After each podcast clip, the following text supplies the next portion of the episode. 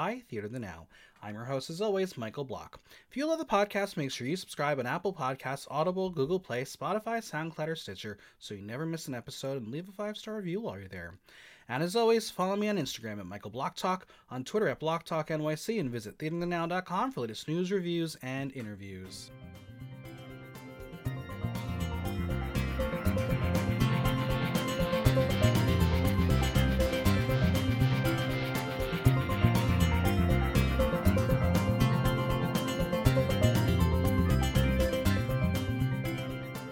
The Queens of Canada took a trip under the cringe top as they clowned around in a brand new musical. But which queen had all eyes on her at the center of the ring, just like a circus? It's about time we find out as we break down the latest episode of Canada's Drag Race 2. And joining me is my favorite circus freak, Are You Close? Hello. Oh, hello. Thank you for having me again. Yes, welcome back. It's been it's been some time. I, I couldn't even tell you the last time you were here and what show we were doing because it's all blurred together this season. This I year. think it I think it was episode 5000 of season 86. I think yeah, that sounds right. Yeah, I think we're at Atlantis now. Yeah, where this is this year, 2021, so much drag content. And you do have to feel bad for some of these queens that are getting like their queendom rushed. Like Right. poor poor Lawrence Chaney, shortest running queen. Right. It's it's crazy that we had two UK in one year, but we're not here to talk about UK. We're here to talk about Canada, Canada. We're here to talk about the Queens of the North. How are you enjoying it two two episodes in? Ah! I I think again that it's it's a a bit of a shit show, honestly. Um I think we're still kind of stuck on that wannabe US version. Um, there was a Mhm. point where I closed my eyes and Brooke Lynn sounded exactly like RuPaul. Like the the connotation of the voice to what she was saying, it was kind of kind of spookily similar. Yeah, it's it's in this weird flux where it wants to be an international season, but it's Canada, so it's still international, but like I don't know, it just this season's not flowing the same way the first season did. Yeah. And I mean, we, we do have a good mix of girls. I will say that. Mhm. Um, I mean, it's, we're only two episodes in, so we won't see who really is shining. But we got to say that there's definitely, you know, some queens that uh, are talented and others not so much. Yeah. yeah it's it's definitely something to, to keep an eye on but the the the mix of queens it's diverse it's fun but they just no one is popping out as a superstar Well, we, we did have a few pop outs that we'll get to later in this little Yeah. review. yeah yeah so canada they should have taken a little more time before we aired it because it's definitely getting lost in the shuffle with uk A. Well, let's dive in. It is after the elimination. Kendall is sad to see Beth go, but she's glad that everyone got to see how amazing she is. Did not expect that confessional. This was not from a person who lip synced or placed in the top. This was a random confessional and proves my theory that Kendall Gender is going to be the winner. Really? You think that already? I she's narrating things that she doesn't need to be narrating. She's so This- present. This is true. She she is the most aware of the situation. Absolutely. Beth wrote by, and Gia has a lot to clean. As Eve says, it was the Beth of times, it was the worth of times. And of course, that, you know, that cry. Oh, that crime. Yeah, so the, they're sitting on the couches, and Gia's turning on the fake waterworks as she feels so lucky to be there. Synthia says people connect with her when she dances, and Gia says it was terrifying to be in the bottom, and that will never happen again.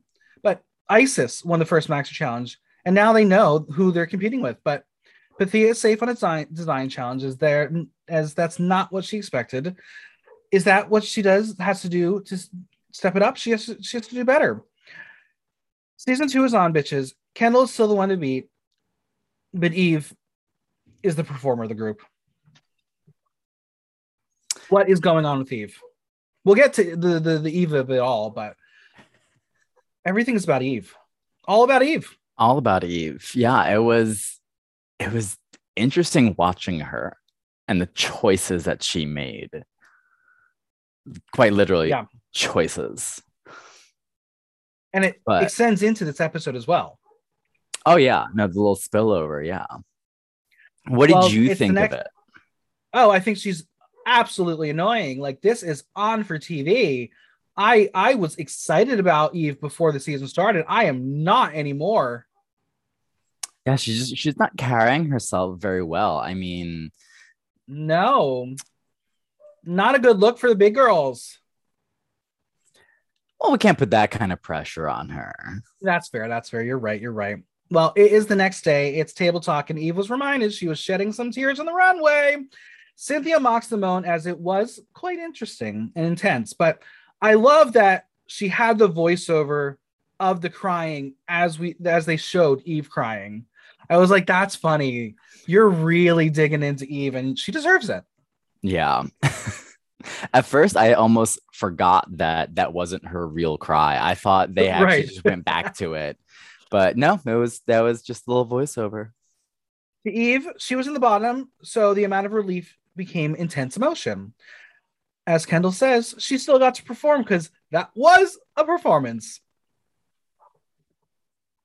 Brad wearing something that was an assault on the eyes, and Canada's best squirrel friend turned judge, Traci Melchor, are here. How do you feel about the new judging shakeup? I I do like variety in this sense because then you're not going to get so pulled down. But I hope that they do find their niche. I like that they're Yeah. they're splitting kind of the roles. Um, we'll see if that continues on.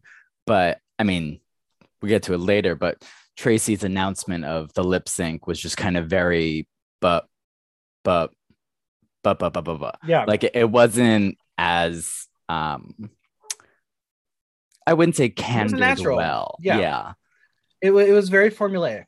she was kind of like one of those people who hit the tambourine on the off note instead of on yeah, yeah, that's her. That was her.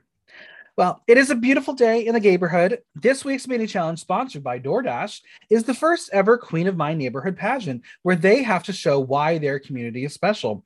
They have 20 minutes to get into quick drag. Get ready to get regional. Now, before we begin in this mini challenge, I want to hear about your neighborhood.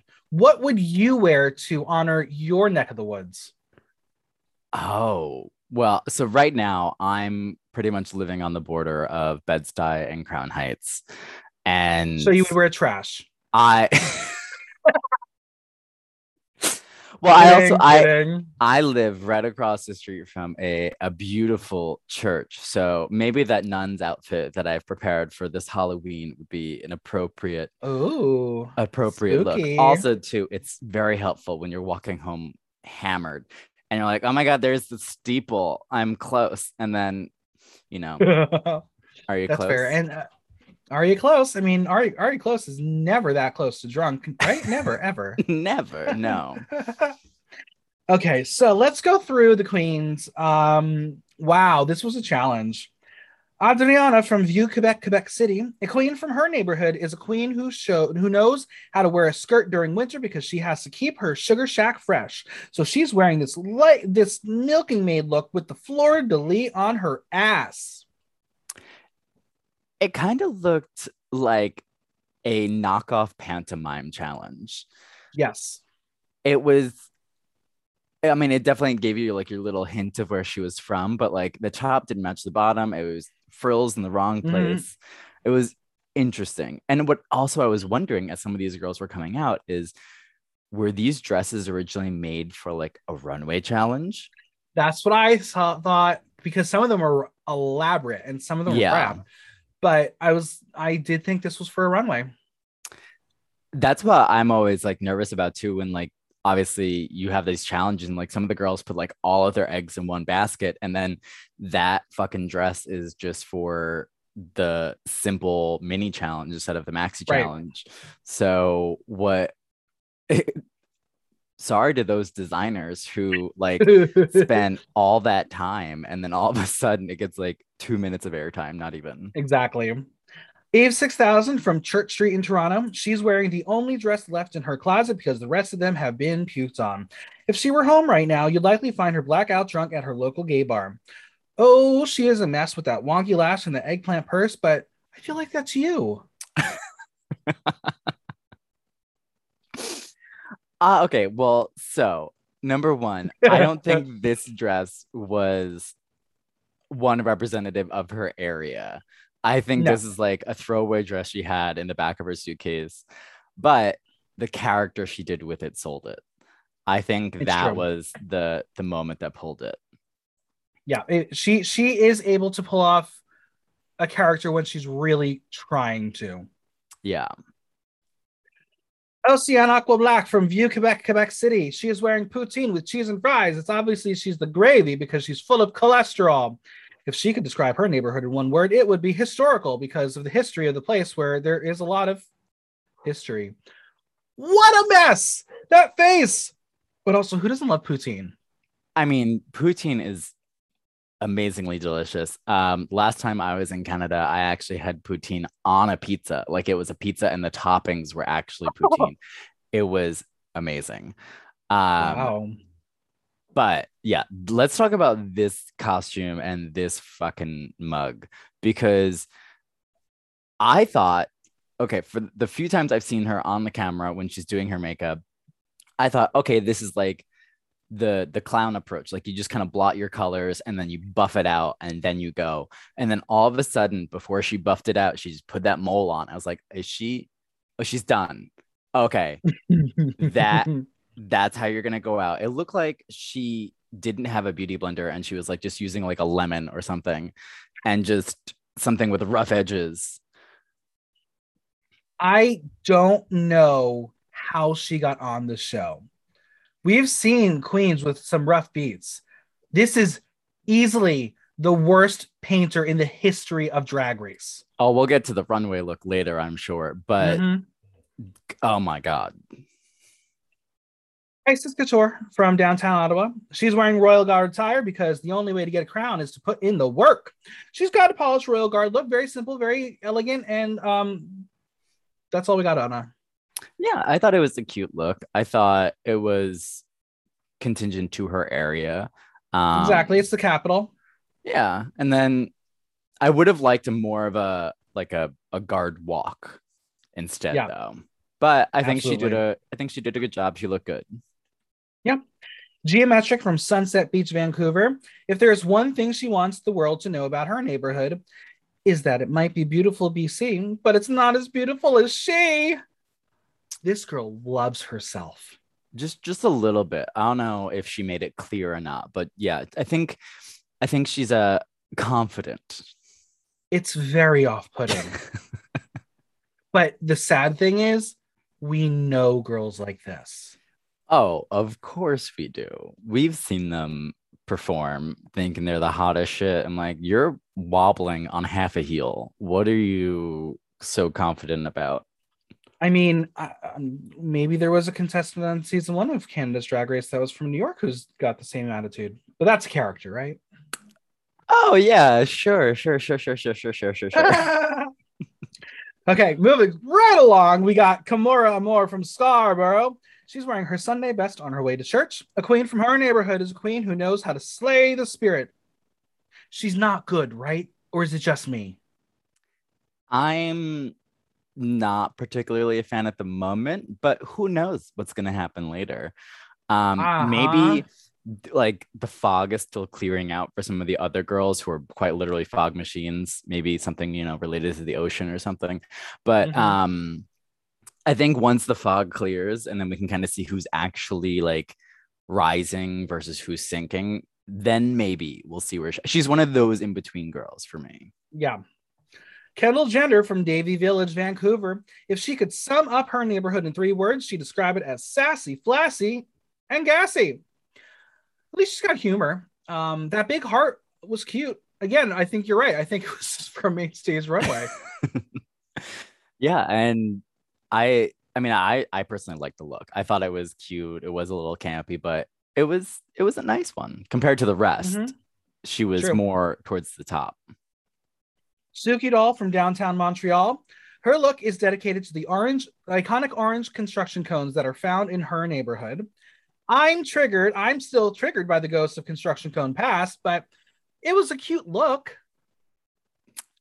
I didn't very retro. like it. Yeah, I think it was more of a retro inspired look, but I mean, as you said, traffic cones are a little dicey, and we already had Mhm. two in this one. So yeah.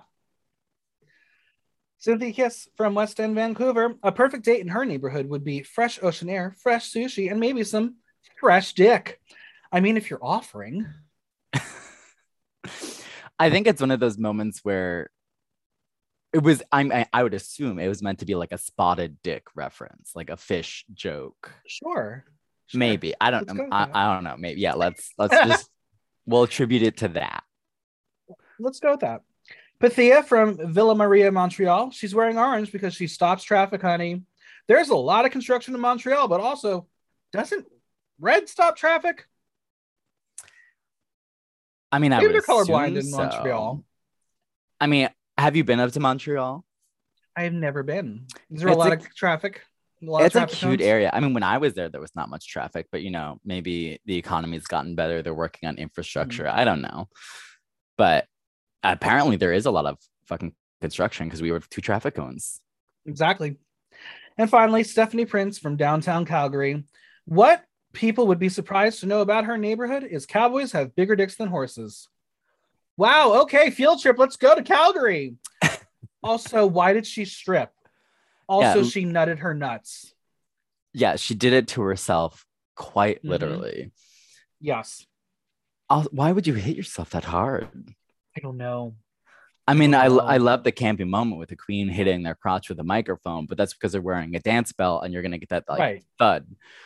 If you are just wearing a pair of tucking panties and you're not fully fully tucked, then it's gonna hurt. Mm-hmm. Sure did. Uh, but yeah, I mean, I know that there is like rodeo and cowboys up in Calgary, so I got the reference, but it's the strip that I was like, ah, I'm not here for it. Maybe there's a really nothing. maybe there's a really popular strip show with cowboys. maybe. Let's go to Calgary and find out.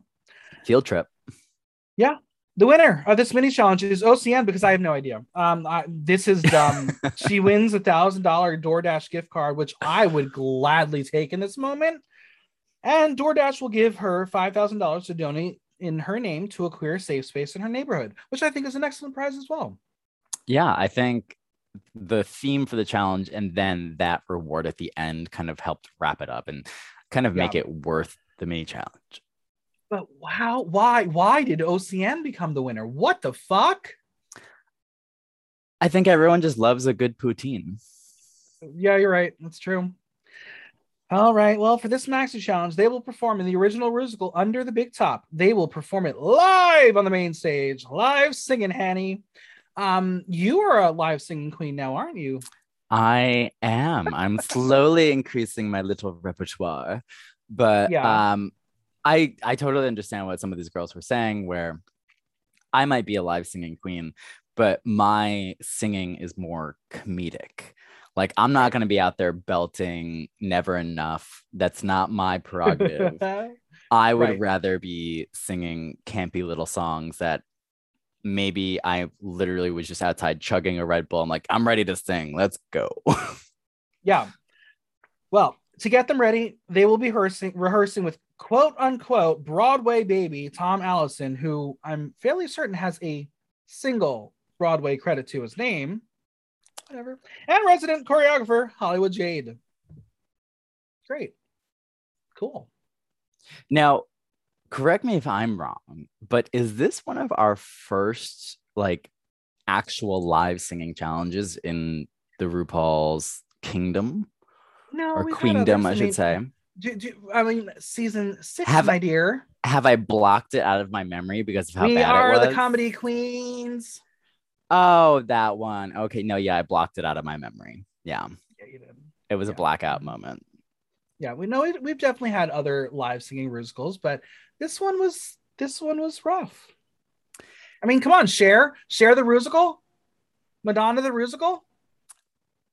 I mean, but those are like kind of pre-recorded though. This this is like that's fair. That's fair. That's what I thought they were gonna do for this one. I thought it was gonna come on, they were gonna do the rehearsal and they would record it then, and then they would just have to yeah. kind of lip sync it and act it. Fair. I, I understand it's hard to live sing, move, and act all and learn time. it all in a day. Yeah, that's that's insane. I understand yeah. why it was so terrible, but other girls killed it, and like some of them weren't singers. So I mean, the now the rehearsal kind of gave us a clue as to what was going to oh, happen. Oh, absolutely. Later. Now they will leave it up to them to divvy up the roles because I guess they couldn't trust Oceane to do this right. But could you imagine the insanity if she got to pick the roles? What a missed opportunity. That would have made for a much better episode. A much better episode. Like this was trash and they picked their roles. Could you imagine if she did it and was like, I don't know what I'm doing? It almost could have been better. Not in like a professional so. sense, but just in it would have gone all comedy, all comedy. Yeah, and the fuck ups would have been fucked up because it wasn't their fault. It was her fault. But alas, under the Big Top is a musical about a young ingenue clown trying to find her way in the clowning world. Who tells us this? Miss Kendall Gender. I'm telling you, why is she talking so much? Just my theory. Pythia was born to be, in a, be a part of a clown musical. She wants to play the role of Pennywise because she is underground and spooky. Synthia feels comfortable singing and dancing, and she wants to play the role of Corsette the ingenue. Gia's first and only choice is Himbo, who closes the show. And who better to close the show than the ego queen herself? Ring Mistress will be played by Kendall, who will comedically sing it. She can sell things, as she says. Kimora wants no singing, so she will be playing Bianca, who is a sassy comedy clown who will read your ass down, aka Bianca Del Rio. Yeah, they really they hid that one so well. Yeah. Now Eve can sing. Her words, not mine. She wants to play Reviliana, and Stephanie is like, "That's not a singing role." To which Eve says, "But I'm going to make it a singing role." sometimes you have to know yourself to know when to not say words. Yeah. Or rather, not sing them either. She did this to herself. You know, I saw her performance on Instagram because everything gets ruined by social media these days. And I saw that before I saw any of the episode. And I just was dumbfounded. I was like, I really, at first, I thought they did that thing where like the trend on social media where they pull the audio back and it's just like the voice of the person. Um, like when it really works out when like it happens to like Rose or like somebody with a good voice. And then all of a sudden I watched the full episode and I was like, oh no, that's that's the way it really sounded for all of Canada and well, all of the world once it premiered. But yeah. Next, we have the roles of Bing Bang and Bong. Yes, those are the names. And I will tell you right now, the fact that we didn't have any lick of UK Hun in this musical made it shit. How do you name the characters Bing Bang Bong and not have my favorite song ever in it? They could have used like a slower, like backing track that was at least the beat for it. Yeah. Why did they name those characters that? I mean, once you watch that performance, it should have been Bing Bang Gone. Well, actually, oh, yeah. yeah, that kind of actually happened. Mm-hmm. Um, yeah, it was. I mean, their roles were garbage. A mess. Adriana is comfortable taking one of those characters. Oceane likes bongs, so she's going to take bong. Um, and then we have three roles, three roles left. Lace and Leather are dancing queens, clowns, and they will have a lot of ka ka ka ka ka ka ka. Stephanie will only do Lace and Leather with the right person, so Icesis volunteers. And Suki is like, I could do that part too. So how do we settle this? That's right, a Vogue off. It's pretty obvious that Suki does not win the dance off. She will be relegated to the role of Bing, while Stephanie and Icesis are Lace and Leather. How would you have fared in your in the Vogue off? Um, given that that interaction probably happened first thing in the morning, I would not have volunteered for that position. yeah.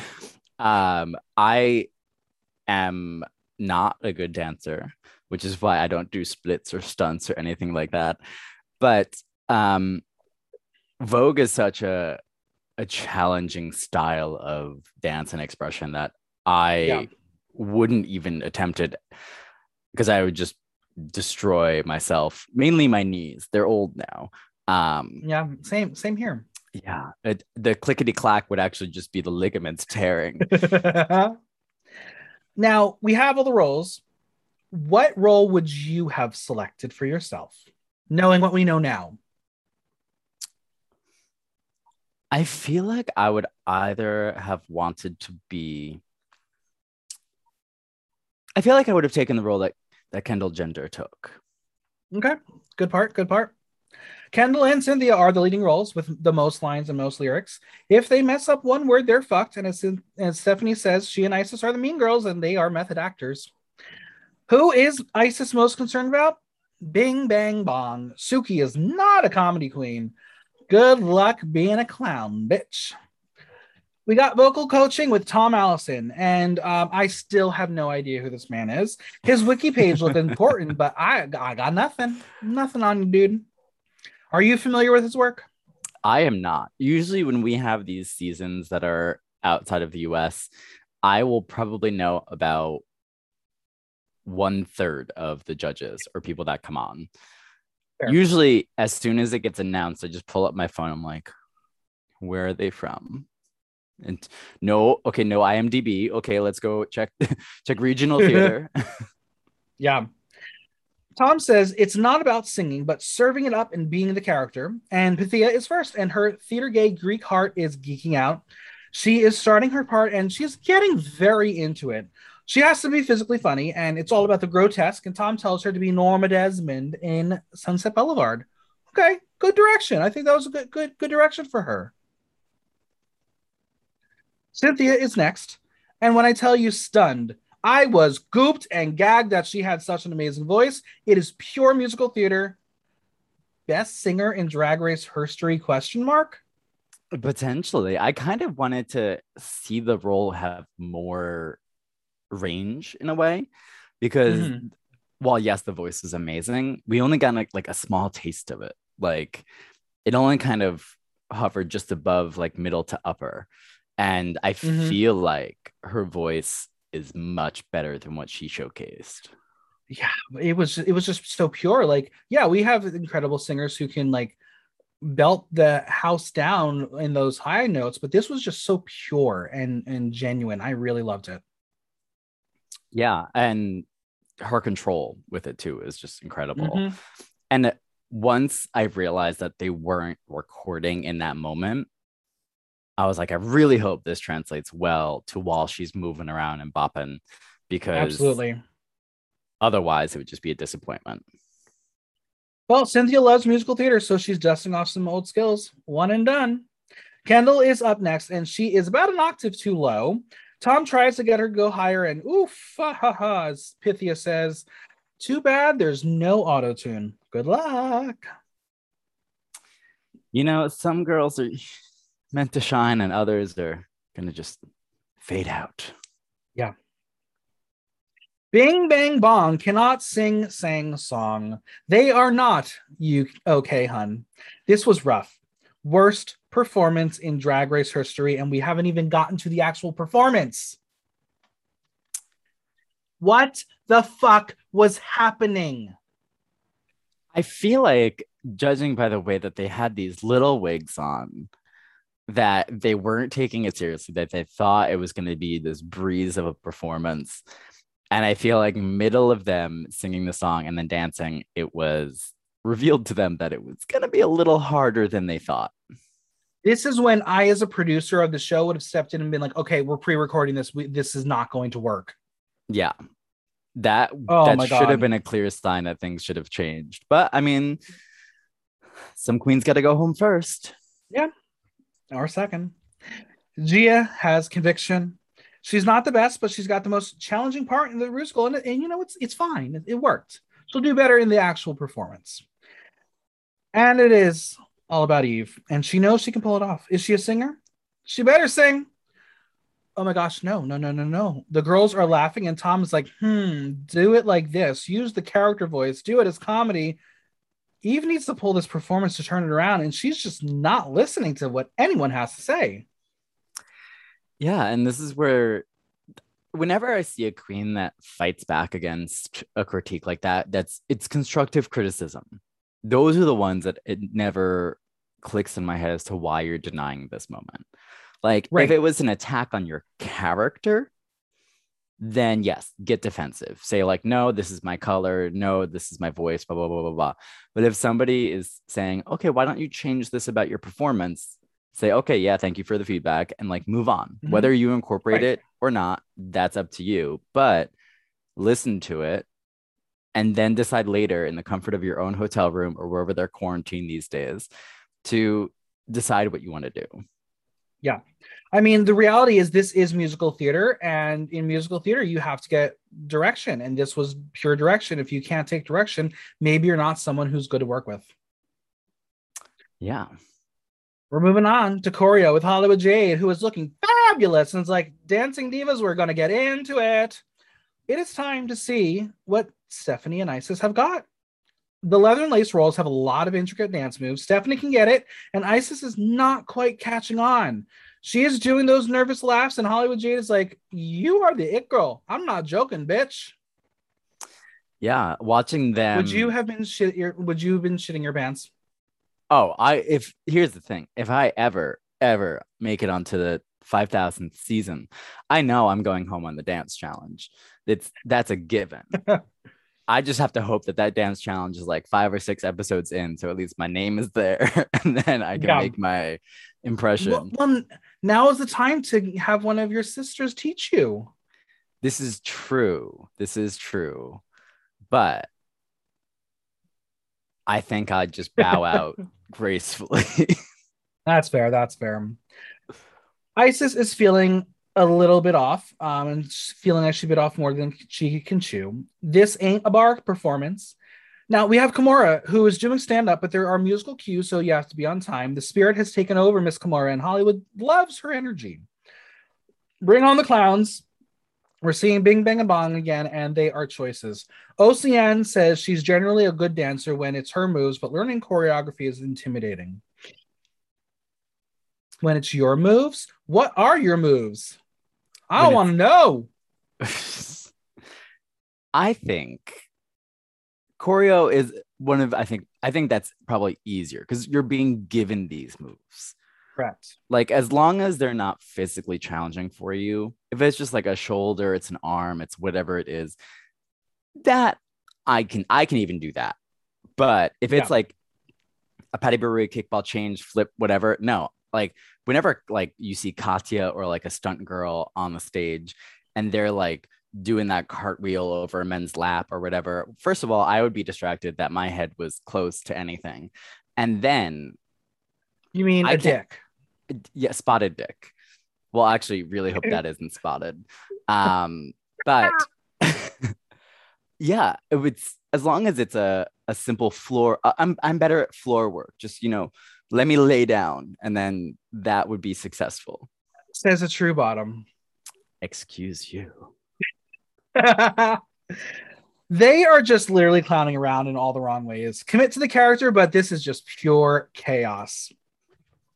We're moving on to elimination day. Icesis is stressed and she is rushing so they have time to practice.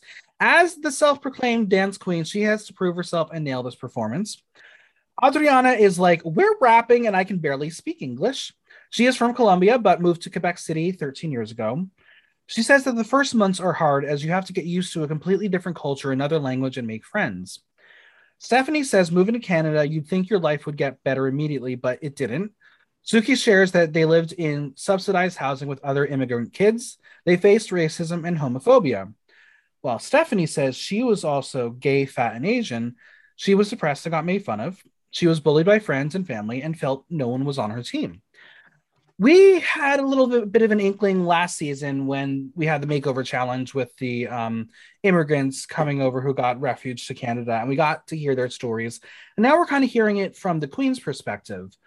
Um, what did you think of hearing the three of them discuss their immigration stories coming to Canada? It wasn't as surprising. Um, obviously, these issues are going to exist all over the world in mm-hmm. a capacity or the other.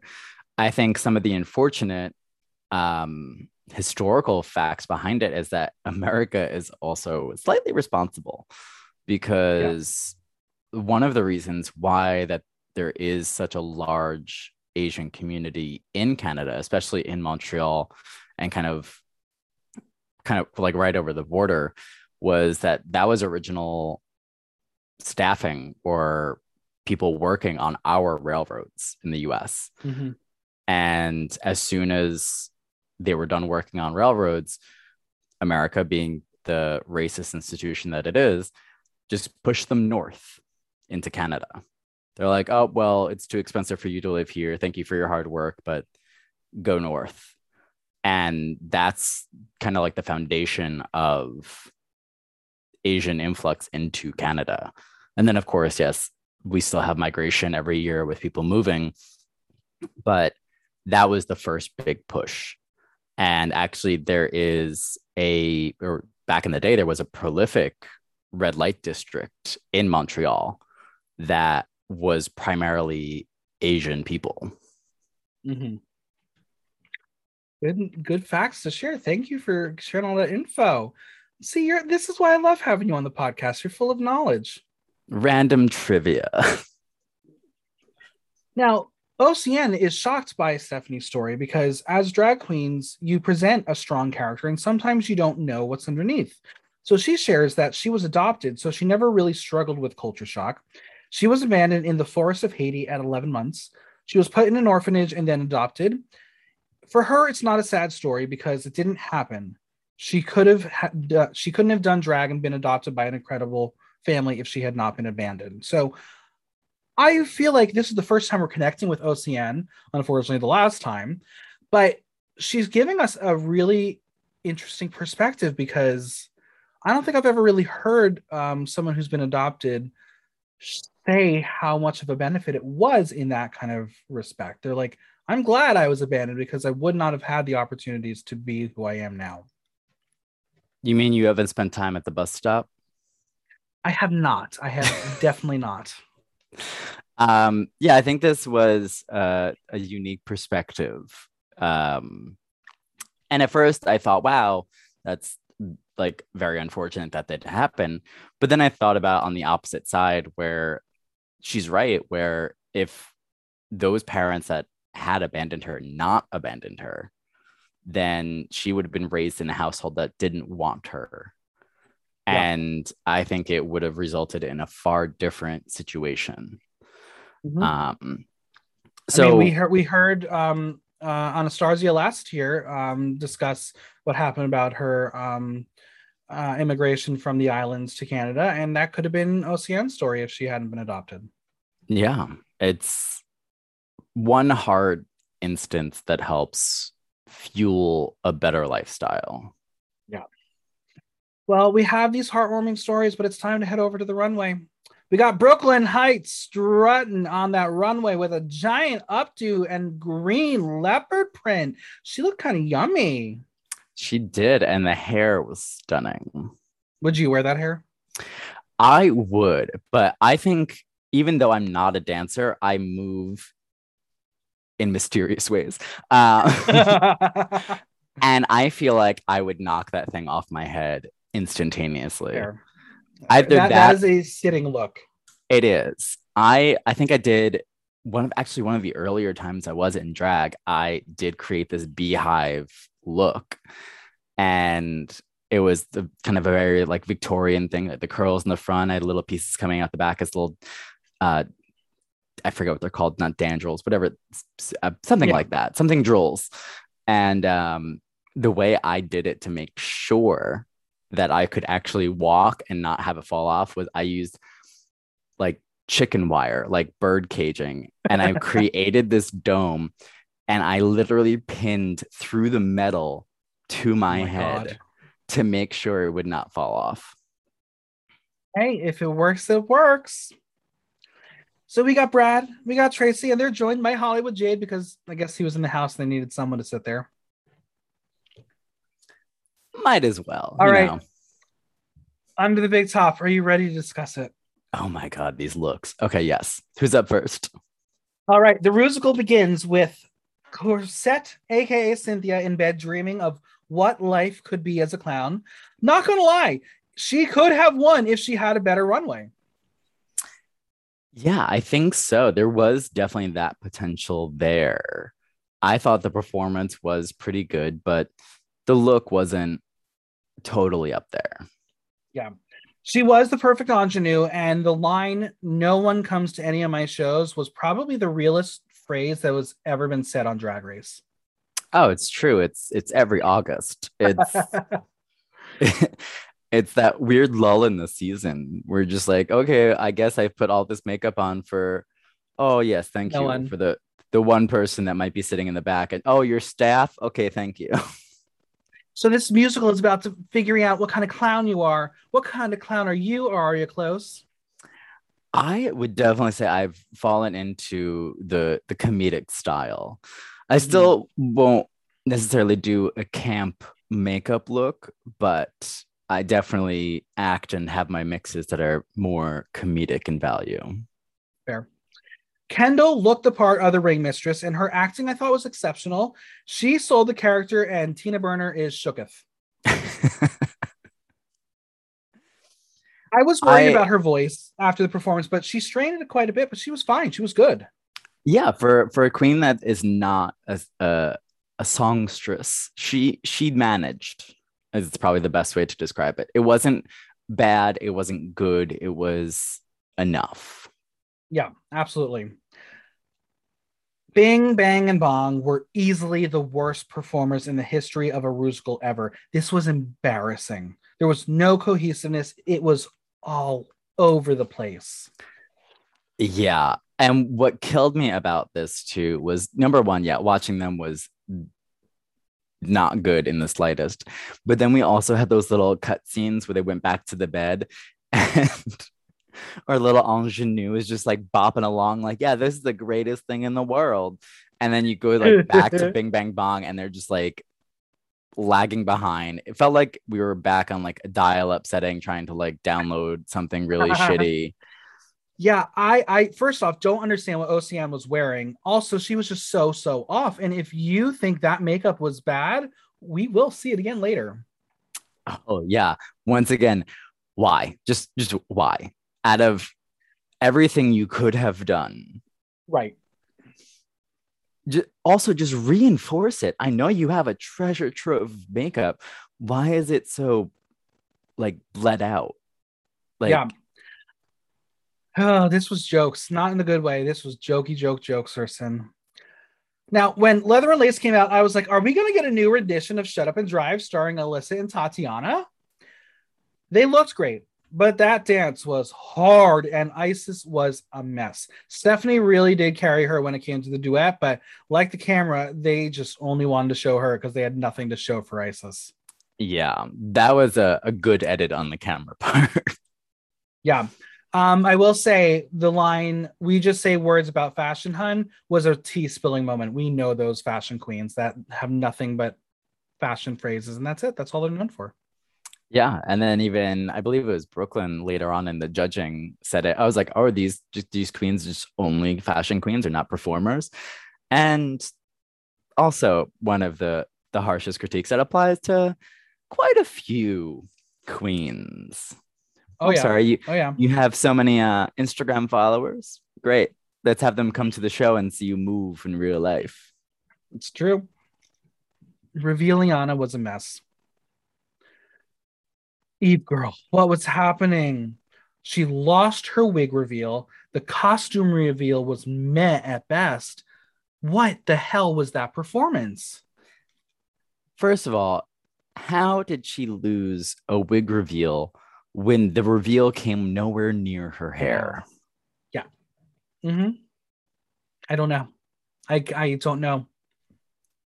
It's at first I thought it was supposed to fall like I thought it was supposed to be even more comedy that she has to pick the wig up off the floor. But then the way yeah. that she did it just revealed that it was not meant to be that way at all. Yeah, I thought the, I thought the character was cute. The performance of it was shit. Yeah. Pythia was a standout in all the right ways. The look was great and the performance was on point.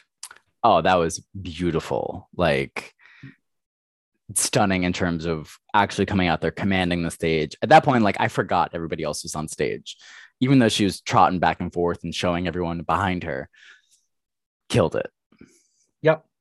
Uh, Kimora's attempt at Bianca makeup was very bad, but her performance needed a little more bite. It was just, it was very um one note. Yeah. Again, it was the the tribute was there but it was kind of like a nailed it moment and not a successful tribute. yeah, that's fair. Um, was I slightly aroused by Gia as Himbo? Not no. Also, she was the only one who did get auto tuned, so that was kind of not fair. Wait, did they actually auto tune her? There was a little bit of um, vocal manipulation for her part.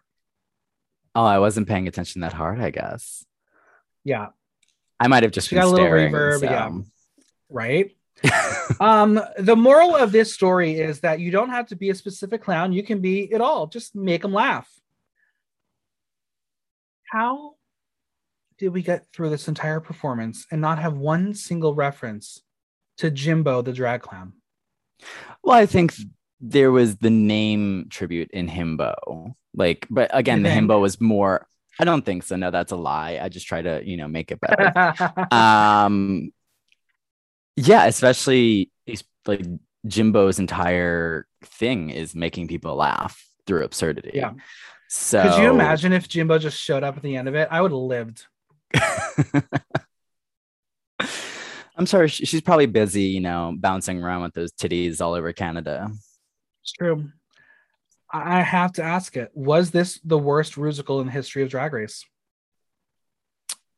So far. Remember, we've got about 5,000 more seasons to go. So True. this is among, this one would be lip syncing for its life currently. Absolutely. All right, we got a category. It is Circus Berserkus. And in honor of the runway, we are going to play Ringmaster or Sad Clown. And Always with these these puns. We gotta get punny. We gotta get punny over here. All right, we're starting off with Icesis Couture. Look by Icesis. I think this was a simple and smart concept to do black and white with hints of red, though that was the color palette we saw last week with her. I think the black poofy hair under the hat was excellent. This look was all about shapes and patterns, and she excelled there. The pant leg is very fashion with the front exposed. The cape did get in the way a bit, but um, it wasn't the end of the world for me. Yeah, no, I, I thought this look was pretty good. Um, especially being the first one out on the runway, um, kind of setting the scene for some of the the sad clowns to come out later. I would definitely give this one mm-hmm. more of a mm-hmm. ringmaster situation. Yeah. Brooke Lynn says she was in her head in the challenge. She saw her give up and she's too good for that. Brad says that Stephanie was carrying her in parts instead of being a duo. He says that her runways and presentations are so polished that she should bring that into the challenges. Hollywood said it was no, a uh, no since she battled for the role. I too would give it a ringmaster, and guess what? The audience agrees. 86% ring, ringmaster, 14% sad clown. Next, we have Gia Metric Look and Hair by Sean Malmus, Helmet by Chris Lotz. She is not helping herself when she comes out looking like Gigi Goode. I think the cannonballer was a smart idea. Love the daredevil idea. Red and white with a Canadian maple leaf was very smart. The high pony coming out of the helmet was cute.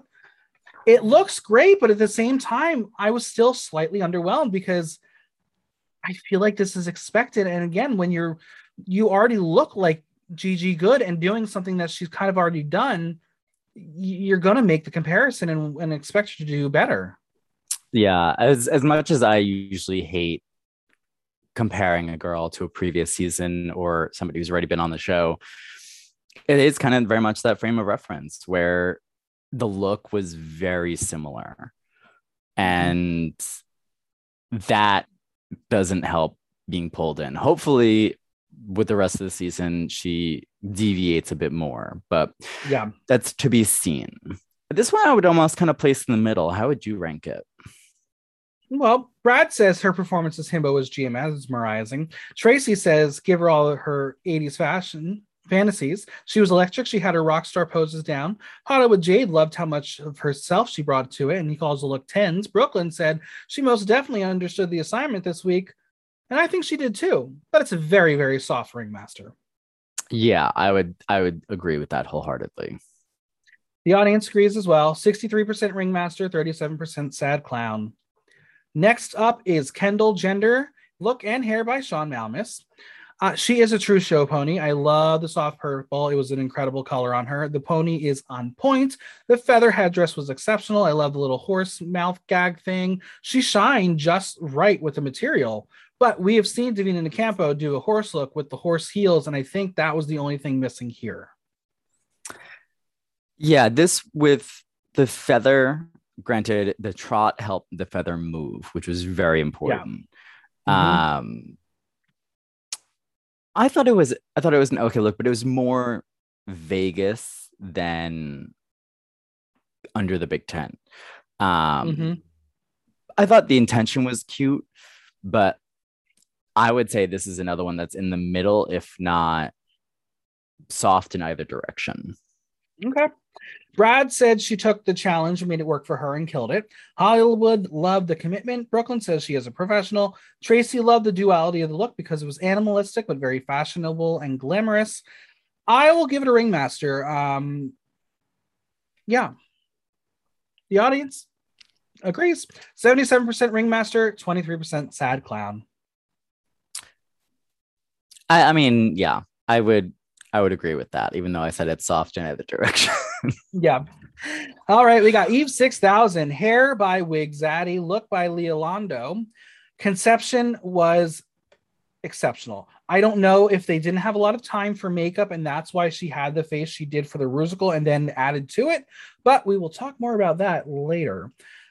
This is campy, it's fun, does and it does not feel like a furry costume.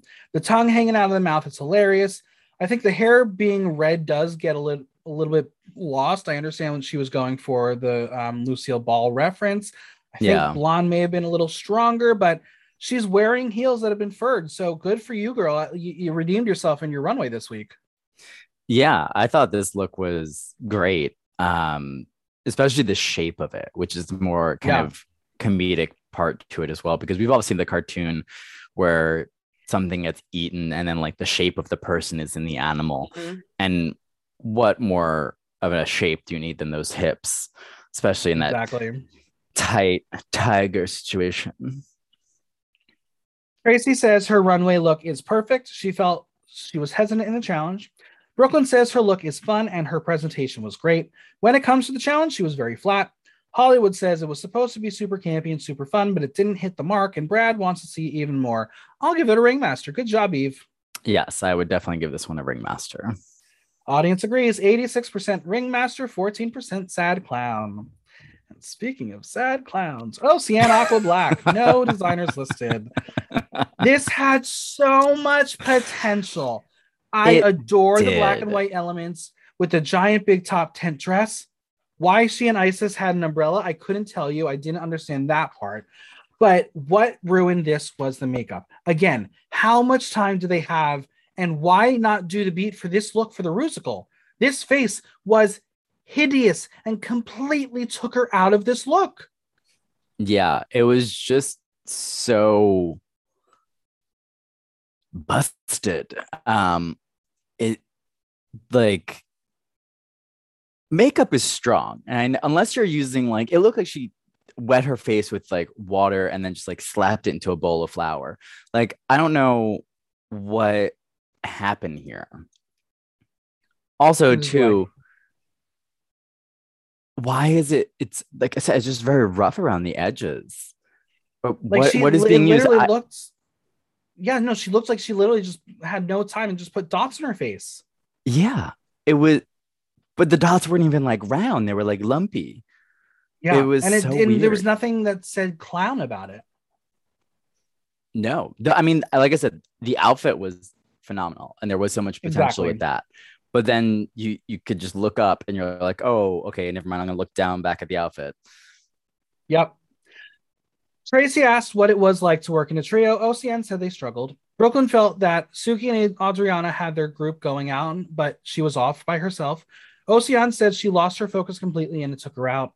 Brad says she is a joy to watch and she did a really good job interpreting the runway challenge. I have to give it a sad clown simply for this look for on the makeup. It just it, it was busted and it ruined the entire illusion. Yeah, I think that image might actually be listed to SoundCloud in the dictionary. Yeah. The audience, very confusing. 55% Ringmaster, 45% Sad Clown. What? What? I guess they were a little more can uh uh can they they, they they they they give her a little more sympathy for that face, I guess. Is this this is the poll from the Instagrams? Yeah. You have the record of who said ringmaster. Oh, I do. And I think I we need on the podcast. I think we need to have a conversation. yeah. All right, Synthia Kiss, look by Synthia, hair by Sean Malmus. This could have been a winning week for Synthia, but alas, this was basic as all hell. Um, I see the reference. It looks fine, but it was just missing something. Not sure if you saw on her Instagram, but you can see that she added a burlesque reveal element to it. If she had done that, then hands down would have redeemed this clown poncho. It's not bad, but I wanted more. And again, the makeup was simple, but if this is what she was wearing for the Rusical, that's maybe all she had time for. I don't know. Yeah. I feel like the the change for Instagram was something that she either forgot to do on the runway or she realized the runway was going to be interpreted as such. So yeah, but I I liked it overall, and yeah. and maybe I'm being a little more kind to her because of the performance. So I'll get a ringmaster. I would say this is a ringmaster as well. Now remember the numbers that we just had for Oceane? Yes. The audience here went 29% ringmaster, 71% sad clown. Okay, we need to have a conversation with these people. We're going to take the next block talk on the road and we're gonna just crash into these people's living rooms like Kool-Aid Man. Yeah, this was I was like, really, people? What what what am I missing here? But okay, whatever. Let's talk about something glorious. Pythia. Look by Pythia, hair by Manu Brock. She is art. This is art. This was incredible. How she was able to match her makeup exactly to the doll head and still manage to do it before this runway should be commended. I think the green and purple were an excellent, exceptional color combination. The gold accents were on point. One of the best looks and concepts on the show, all thanks to the impeccable execution. Oh yeah, it was amazing. Between the walkout and the reveal of the double head, it it was stunning. And as you said, the makeup was on point. So like, you're you're you can see my background. You can see what she wore for um the Rusical, and then changed it for the runway. No one else was able to do it apparently. Only she could. Yeah. And also too if you have all of that white on the face and you have these red accents for the the Rusical challenge to go that softer makeup first of all even if you try to like rub it off you're just going to blend all that red into the white and you're going to have this pink look. You have to redo the entire face from scratch. You have to. Yeah. Yep. I mean kudos to her. Traci says this look has her seeing double flawless. Brooke Lynn says she got the paint exact and it looks so much like her. When they say the art of drag, this is what they mean. She says she scared the shit out of her and it was easily easy to get lost in the character, so she really enjoyed it. Brad says it's sensational. She came to the stage ready to play. He loved the performance. She was selling it with the facial expressions and body. Absolute ringmaster for me. Oh, definitely ringmaster. The ringmaster. Absolutely. Audience 97% ringmaster, 3% sad clown. We might have to talk to sad clown people as well. Add them to the list. All right, we got Kimora Amour, Jules by LAG Concepts, Look by Anastarzia Anaquway.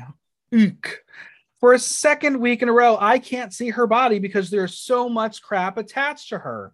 I think the concept of being the trash after the circus was unique, but the look itself was a bit messy and hodgepodge the face and hair was Wakanda forever, and I'm not sure how that tied into what she was trying to do here. Yeah, the whole thing didn't seem cohesive between the little skit with the broom when you walked out. There should have been trash on the stage at that point. Like things yeah. should have fallen off of her. That would have been the reveal. Just pull a string and have like cans and popcorn fall. That would be fun. Yeah. But between the broom, the dress, and the makeup, nothing matched. Yeah. For me, this is a sad clown. Definitely sad clown. Audience, they're, they're finally getting something right. 48% ringmaster, 52% sad clown. Next, we have Suki Doll, look by Charmaine Casimiro. I love that she pulled this category off by doing a Club Kid bunny.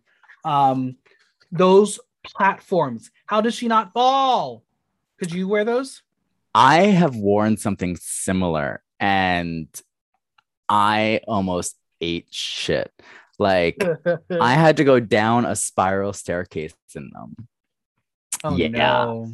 It was the slowest descent down the staircase I think I've ever done. And when I got to the bottom, I almost still tripped. Bloop. How tall are you out of drag? Out of drag, I'm five nine, And then most yes. of my heels that I wear are four inches or higher. All right, all right. And those were probably what, 10, 10 inches?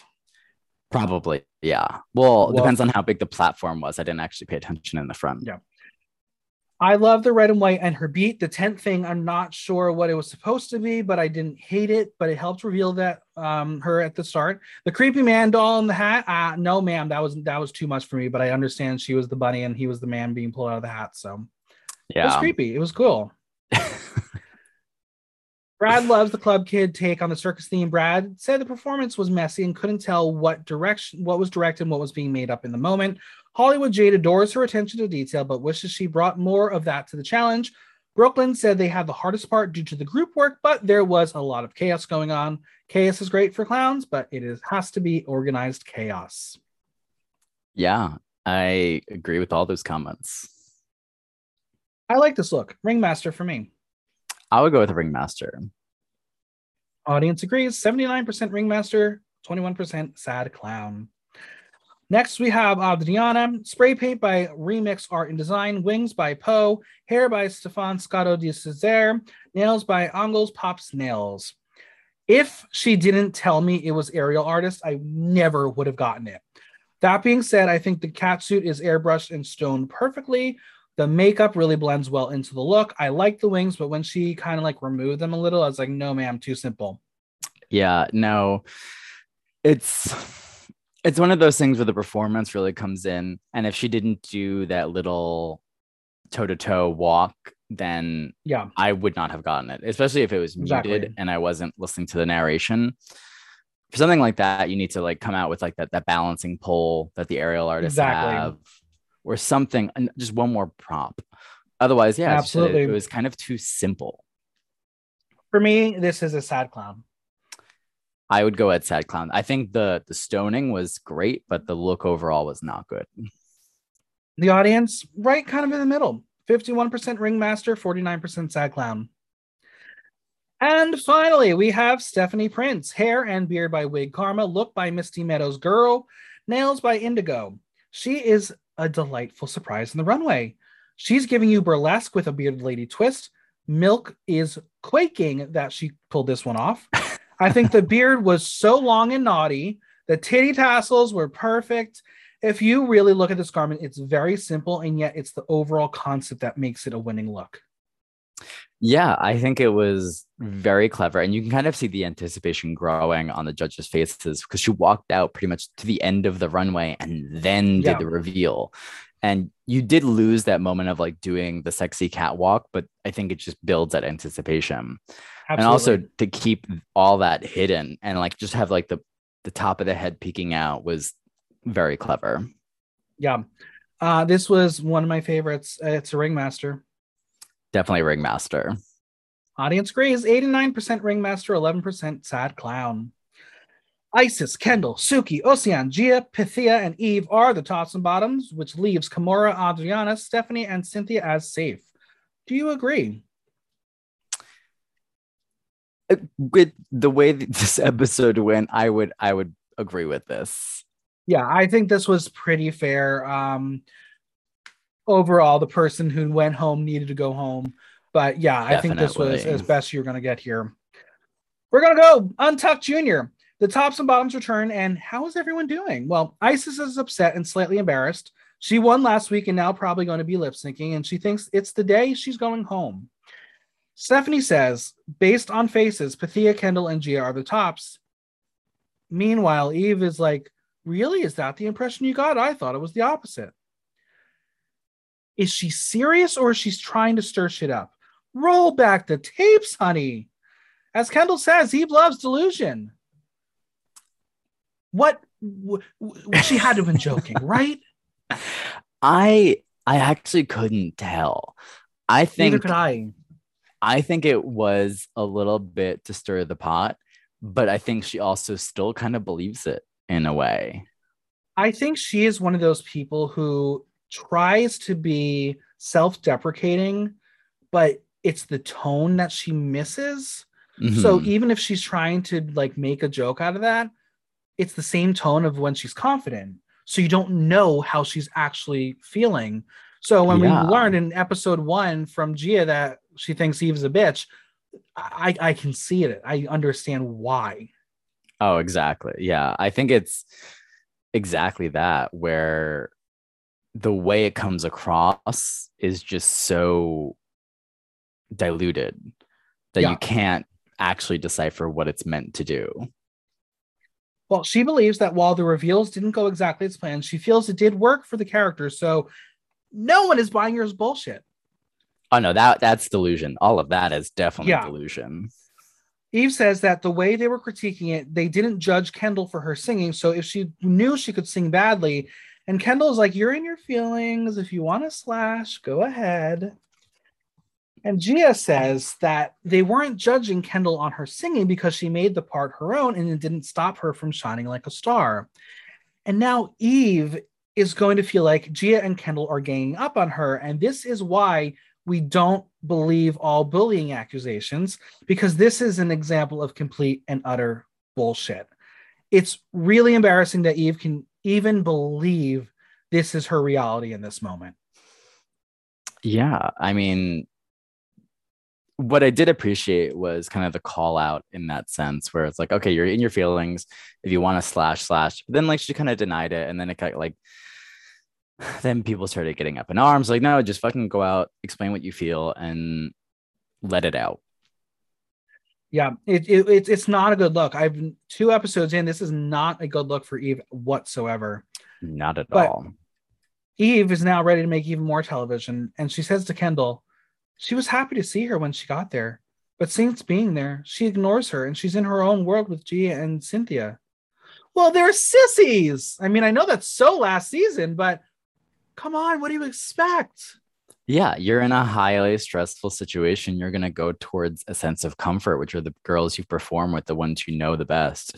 So if you're going to sit there and like do your makeup together, you want somebody that you know. That way you can relax. Like it's not it's not RuPaul's best friend race. Like you're not going to go Exactly. and like make new friends. That happens later when the cameras are Exactly. off. Kendall doesn't know where Eve is coming from, but she will apologize because she is a good person. And Stephanie says that like no one in there hates Eve, and Eve is like, I didn't say that, but now that you said it, they just might. Ugh, Watch watch the I- next challenge. They're going to be put on a team together. exactly. I think Stephanie was intending well. She's again English is second language. I think she just misused the word. Yeah. and Eve just took it and was like, "What? They hate me?"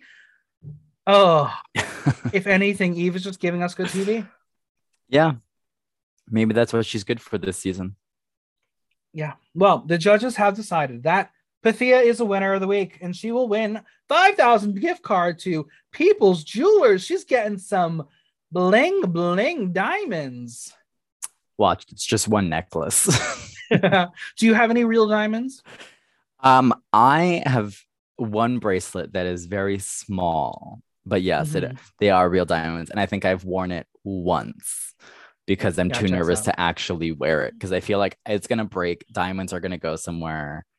So, oh wait, do I have? That's fair.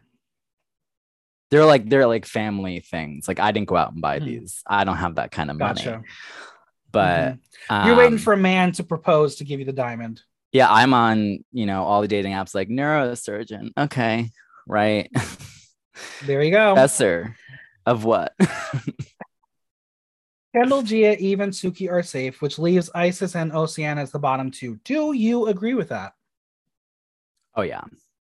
I mean, the fact that we know who we wanted to go home and she was in the bottom, right. I'm okay with whatever else happens because we knew the direction it needed to go in. It it it could have been Suki, but I do think Suki's look was a little stronger than Icesis just by a little bit.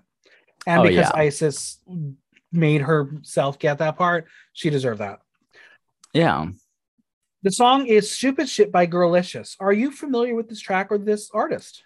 I am not. I I was not, but I was pleasantly surprised by it. I even yeah, like I pulled it up and I was song. like, should I add this to my my Wednesday show? yeah, you should. It's fun. So both Icesis and Oceane stomp to the back of the runway, drop some extra garb, and they get ready to battle. I think they both brought so much energy, but Icesis was really more dynamic and coherent in her performance. Oceane is just a wild card and maybe a club performer. She at a in a club she'll per, kill the performance, but not on this stage. It didn't didn't work. Yeah, the translation to uh catwalk dance lip sync didn't fully get there. I could, as you said, see it definitely in like a, a small stage space, like in a, a club or a bar, but on this kind of stage now. Remember last week when Icesis said she had bad knees? She lied, bitch. I, on the other hand, did not lie. I do still, in fact, have bad knees.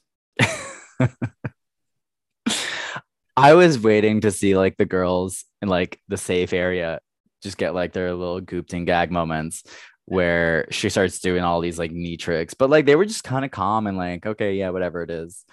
But I mean, you go from a win to a bottom two, you're gonna have to pull out all these stunts. It's true.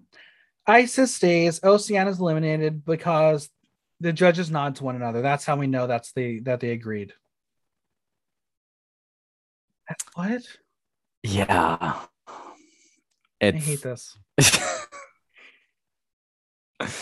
well, Oceane can now go home and eat some cheeseburgers. She is a bit defeated, but it is not her challenge. The ocean is rising and she is coming to a city near you.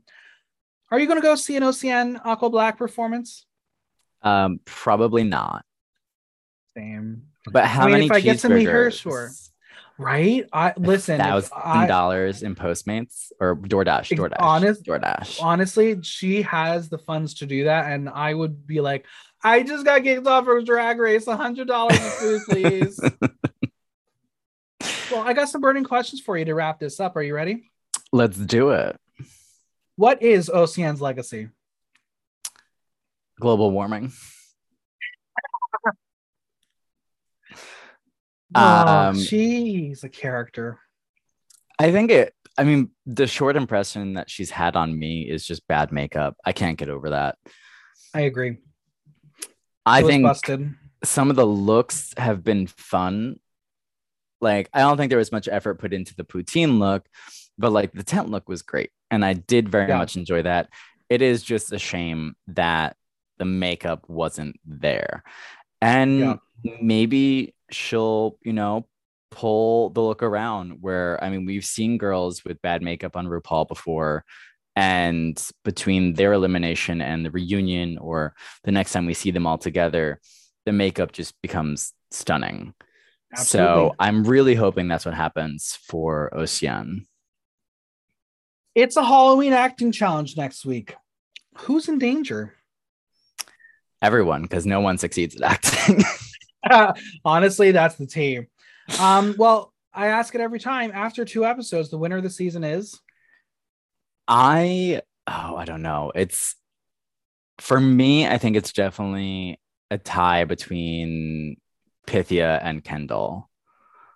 Yeah, that's where I'm leaning too. I think Pythia definitely is sneaking ahead because she did get that win and she was high last week. Um, but I don't know. There's something about Kendall that I just feel drawn to. Yeah. The other one that I kind of had as like a runner up, I would say, would be Gia Metric but I don't know if it's going to be this pinball thing that we've seen mm-hmm. in the mm-hmm. past where it's bottom two one week, then you're high in the second week, and then it's bottom two again. Yeah. And then it there's something about Pythia where I see a star out of her, but it's almost kind of in it's kind of like Katya, where you know she can win, but it's not yet. And then she yeah. comes back and like she's gonna be there, but she doesn't win. That's what I think Pythia is. I don't see her as a one shot winner. True. Yeah, I can kind of see that. Hopefully, the issue of getting into your own head will not befall her. Yeah. Well, it is always a pleasure having on you on the podcast. Where can we find you on social media, Venmo, and any projects you got to plug? Oh, yes, of course. Well, thank you for having me, number one. And you can find me on Instagram, Venmo, Cash App, all those lovely social medias at Arya Klos. That's A R Y A K L O S. And uh, yeah, you can find me weekly, mostly in Brooklyn, because I haven't quite, you know, crossed the East River just yet. Um, but I do my Wednesday karaoke's at Tipsy Dog, and my oh, what do you know? RuPaul's Drag Race viewing party is at the Rosemont on Thursdays. Well, hopefully, I will be back to normal and get to see you shine at one of those gigs soon. Hopefully, I would love to have you in the audience. Well, thank you again for being here. Thank you. The biggest thanks to Arya for coming on. Subscribe on Apple Podcasts, Audible, Google Play, Spotify, SoundCloud, or Stitcher, and leave us a review while you're there. If you have any questions or comments, drop me a line at theaterthenow.com via our question link. Like, listen, love. Until next time, I'm Michael Block, and that was Block Talk.